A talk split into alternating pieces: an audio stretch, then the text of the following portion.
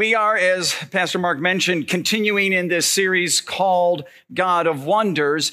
And uh, throughout this, this Lenten season, what we're simply doing is looking at different things about our God that leave us absolutely amazed and stunned. And so on Ash Wednesday, we learned about the wonder of God's love. Right? We learned that not only does God come right out and just flat out tell us that he loves us, he puts it in print, but he also showed us that he loved us by the sacrifice of his son Jesus on the cross. And then last Sunday, Pastor Mark was here and he talked about the wonder of God's presence, how God became present here on this earth 2,000 years ago in the person of Jesus Christ, and how he continues to be present with us through his word and, and the sacrament of Lord's Supper and baptism, and, and how we reflect that presence of God to those around us. Today, though, as Pastor Mark talked about, we're going to look at the wonder of God's transforming power. And by that, I mean the transforming work, right? The, the supernatural change that God desires to work within each and every one of you as his child, as a follower of Jesus, a change that only he can produce within you. And just to help you understand this, let me share with you this story. This is just a pretend story. Imagine there's a guy named Harry and Harry says he's a Christian, but he's really just kind of a Christian in name only. Harry has a friend named Jim. Harry knows Jim is a fully devoted follower of Jesus. Jim loves his wife. He doesn't curse or swear, doesn't tell any dirty jokes. He's always kind. He's always helpful. He's always honest. Jim talks about beyond that how he loves going to church on the weekends, how he loves being in the, his small group Bible study. He talks about answers to prayers that he receives and how he loves serving God by, by serving other people. So secretly, Harry admires Jim.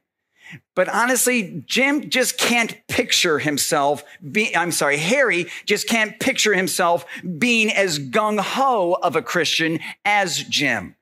In, in Harry's mind, he thinks that he'll never be able to pray like Jim prays. That he'll never be able to enjoy worship to the extent that Jim enjoys worship that he'll never be able to read and study and learn the Bible the way Jim knows it and has learned it because he's looked at the Bible. It's confusing. Still, Harry wants what Jim has. He sees it, he likes what he sees, and he wants that. But Harry has come to the conclusion that he simply cannot change that much. Yes, he can fake it. He can go around and like on a Sunday morning, he can look the part for an hour or two, but he knows that sooner or later people will see him for what he really is, unholy Harry.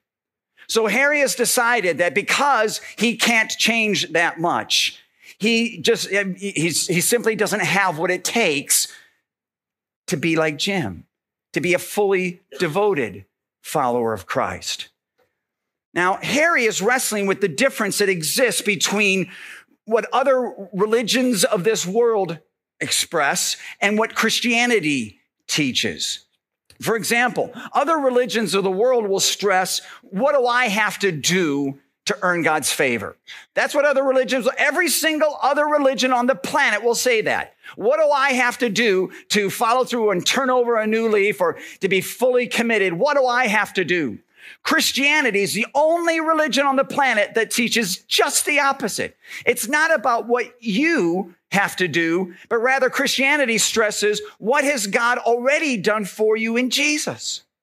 Christianity teaches you are a sinful human being and cannot change. You cannot save yourself and you cannot change who you are. So all you do is admit that you are a sinner and then you trust. You trust that God will that, that Jesus will um, do for you what you can't do for yourself, right? You can trust Jesus for his forgiveness. You can trust that he will be your guide and your friend in this life. And you can trust that he has the power to energize and transform your life for you. So when it comes down to all these other religions in the world, I, I, think, you know, they use words like commitment and follow through. Now, Christians use that as well. But in the context of other religions, it's all about you. It's all about what you can do. And, and, and God knows that you can't always keep all of your commitments. God knows that you won't always be able to follow through. So Christianity instead uses words like receiving and trusting because forgiveness and eternal life and a relationship with God that you can have right here, right now, are gifts you receive in faith. Right, Ephesians 2 verse 8 says, it is by grace you have been saved through faith, and this not from yourselves. It is the, what's the next word? Gift of God. Right. It's a gift you receive. Along with that, the Holy Spirit empowers you to trust, specifically to trust Him to do the transforming work of your life for you because you can't.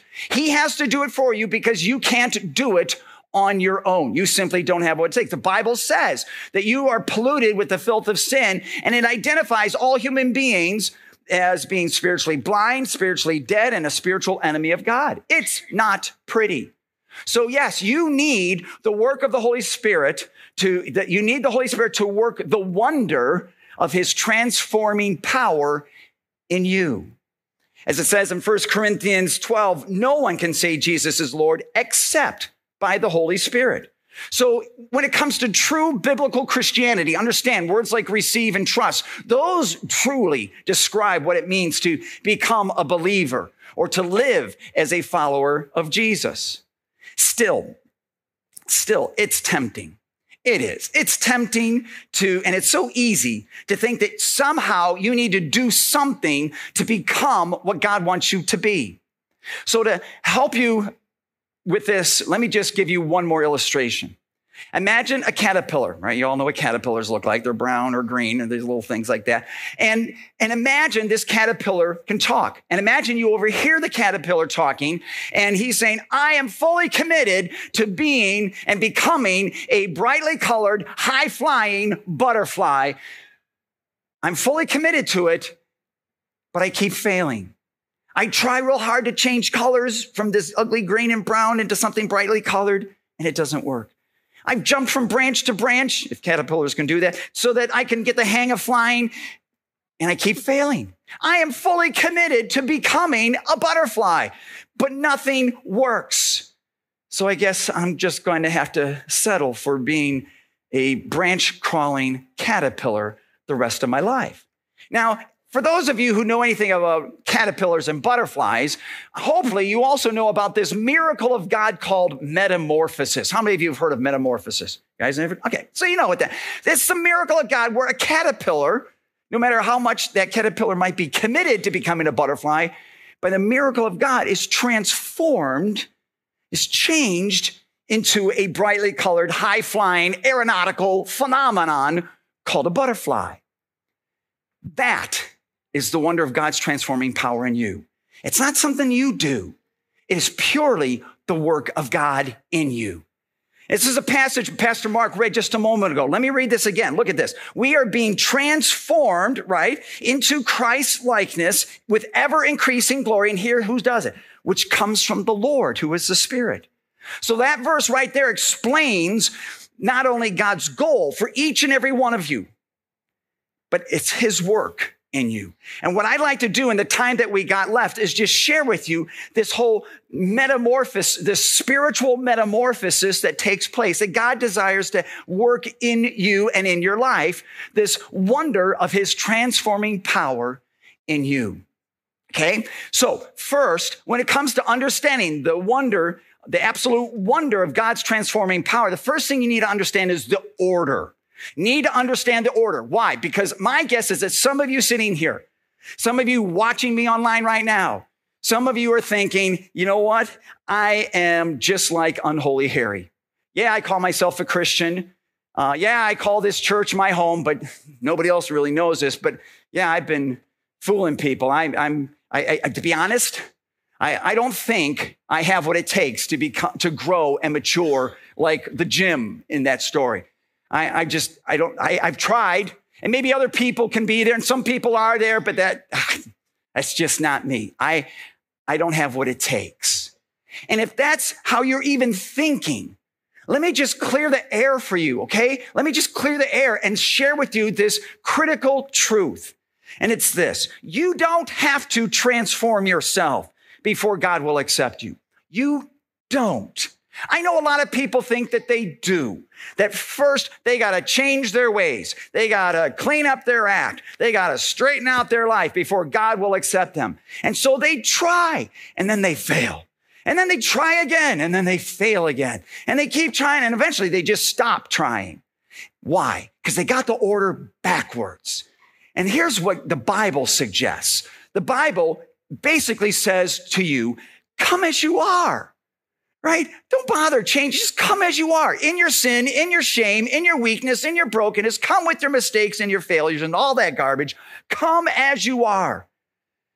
Because Ephesians 1 verse 7 explains why. In Christ, we have redemption through his blood, the forgiveness of sins in accordance with the riches of God's grace. So you come as you are. You say, God, here I am, filled with all kinds of sin and shame, and I can't do anything about it.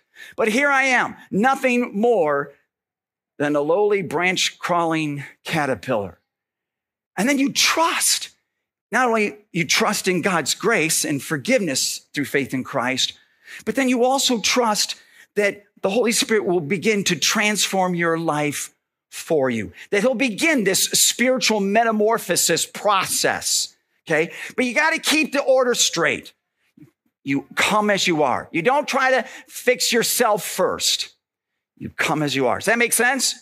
Okay, so important. Okay, second thing, when it comes to the wonder of God's transforming power, second thing you need to understand is the process itself right? The whole process. Up to this point, you have kind of a handle on how God, in filled with love in, for you in Jesus, how he receives you as you are, right? And gives you his gifts of forgiveness, eternal life, and this relationship with him that's so amazing. It's filled with his wisdom and guidance and, and, uh, you know, blessing. So as a child of God, part of his family through faith in Christ. For many of you, that happened when you were baptized. Great. But then here's the process. The, the Holy Spirit begins this process of transforming you where you are right now into the person that he wants you to be, that he knows that you can be, a person you can't become on your own. So what does that process look like? Well, one part of this transformational process involves the Holy Spirit working directly in your life. He just works directly in you. He's the one that's in your, you know, in your, your, uh, your mind and in your heart saying, do this, don't do that, right? 20, it's his job 24 hours a day, seven days a week to help change you, to transform you, to do this spiritual metamorphosis in you so that you become the person that God wants you to be, that he knows that you can be. And how does that happen? He, the Holy Spirit lives in you. He dwells within you. He takes up residency inside of your heart and in your mind. In 1 Corinthians 6, 19, it says, your body is a temple of the Holy Spirit who is in you, right? Whom you have received from God. That is an amazing blessing. What's really cool is that as the Holy Spirit is working in you and as he's, you know, present in you, you feel it. You sense it. You start to see it, and other people see it as well. I mean, it's things like you wanting, actually wanting to spend more time in God's word. You want to do that. Or you want to volunteer and serve wherever the need might, whenever that need might arise. You just, you want to do that more and more. You want to be more generous with your money to help support even more ministries in Christ Church. You want to do that freely, willingly, joyfully. You just, you want to do that. You want to watch, you want to think twice before what you say when you're angry. Those kinds of things, right? You, will sense this. You'll feel this. You'll see it. Other people will notice it too. That's the Holy Spirit working directly in your life in this process called transformation. Second thing that the Holy Spirit also does, though, is important as well. And it's this. The Holy Spirit also, he also works through God's word. He does. He, he takes the word of God and he will use it to stimulate new thoughts for you, new attitudes, maybe new directions in your life. And the word of God comes in a variety of ways. It can come through a message. It can come through a conversation you have with another Christian friend. Uh, it can come just by reading a passage from God's word. But here's the thing. The Holy Spirit takes that wisdom and that knowledge and he uses it to impact you, to transform you and the way that you think and act and live. And God's word is powerful like that. It can do that. Look at this. Second Timothy 3 says, all scripture is God breathed and is useful for teaching, rebuking, correcting, and training in righteousness so that the servant of God may be thoroughly equipped for every good work. The Holy Spirit loves to use God's word like that. Right? And so if you're reading a passage and all of a sudden something kind of clicks for you, you know, something rings true, that's very well possibly the, the Holy Spirit tugging on you saying, Hey, see that verse? Let's use that to rearrange some of your misplaced priorities. Or how about this verse? Let's use that to grow your character. Or how about this verse here? Well, that's a good one to help you work on your vocabulary. Or how about this verse? You can use this to help you, you know, change how you're treating your body or how you're handling your money and on and on. So when it comes to this transformational process, the Holy Spirit works directly, yes, but he also uses God's word. Now, word of caution, just word of caution for you. you. Need to understand that while it is true that the Holy Spirit is doing for you what you cannot do for yourself, it doesn't mean that you can just sit back and relax on your La-Z-Boy recliner and say, okay, God, transform me. Here we go. That's not how it works. Sorry, that would be fun. That's not how it works. Galatians 5 says, since we live by the Spirit, let us, what's the next three words? Keep in step with the Spirit. Oh my goodness, that's right. So yes, I mean, that is, that is another part of this transformational process. This third part is that God desires that you walk in the same direction as the Holy Spirit. And, and again, what's amazing is that the Holy Spirit helps you do that too. Just as he prompts you and encourages you and, and leads you and transforms you, and as he's pulling and tugging on your heart, guess what he's doing? He's also giving you the strength and the desire to go in the direction, the same direction that he wants you to go. How cool is that? That is the wonder of God's transforming power. In Romans 12, it says this do not conform any longer to the pattern of this world, but be transformed by the renewing of your mind. And again, it's, it's God who's doing it. He, he's doing it. He's the one who's at work in you. He's the one who is, who is, uh, who knows what's best for you in your life. He's the one who's transforming you into the person that he knows that you can be and that he wants you to be. But there's a third part of this whole transformational power thing about God that you need to understand as well. And you need to understand the extent. And by that, I mean the extent of this transformation. Where is God going when he transforms each and every single one of you in this place, all people that call themselves followers of Jesus? How far does he want us to go? Let me put it as simply as I can. The ultimate goal to which God is guiding you is absolute perfection.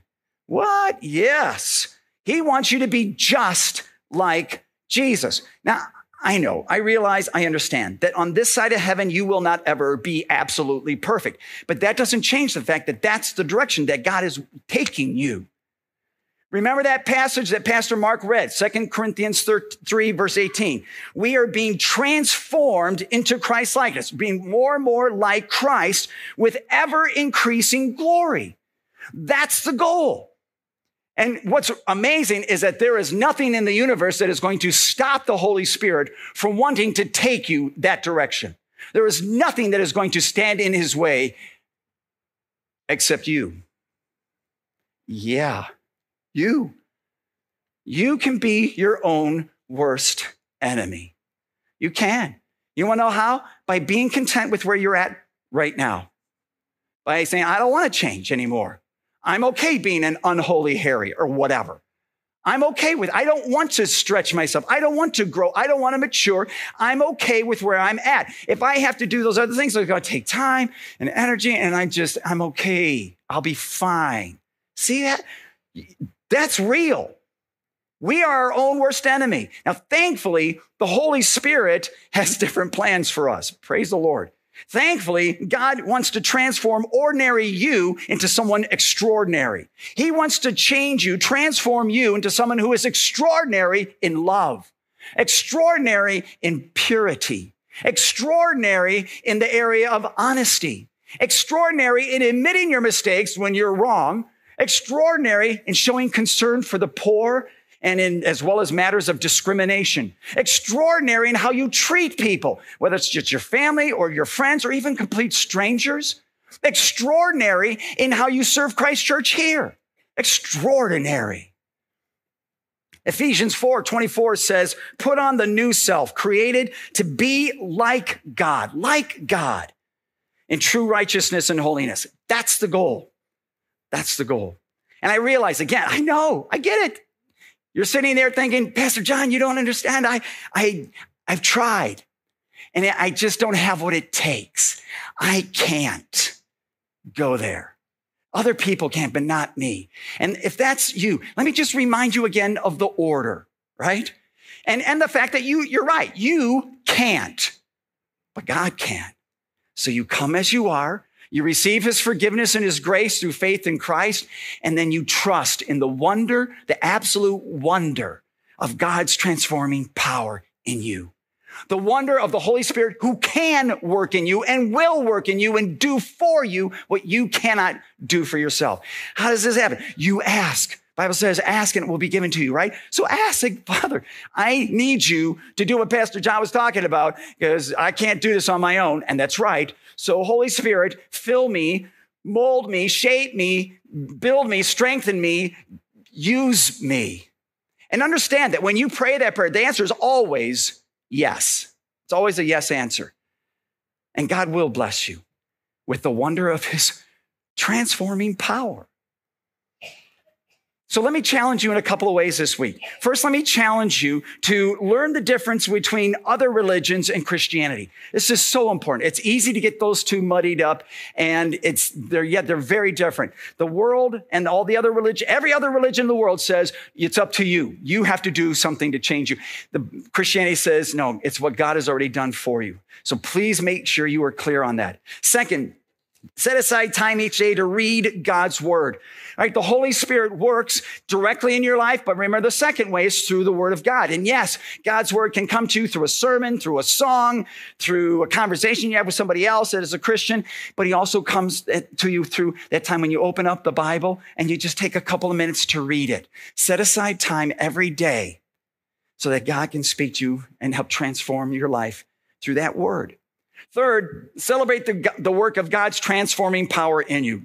Celebrate the fact that even though you can't change yourself, God can, and God is. He can do for you what you can't do for yourself. Celebrate the fact that God is, is invested in, in transforming you into the person that He knows that you can be and that He wants you to be. Somebody who may look ordinary, but somebody through His power can do extraordinary things in His kingdom and in the lives of the people around him. And again, it's all because of the wonder of his transforming power. How cool. All right, let's pray. Let's pray about this. Father, you are an incredible God. We just stand in awe of you. You accept us as we are. You give us the ability to receive your gifts of grace, and then you enable us to trust you.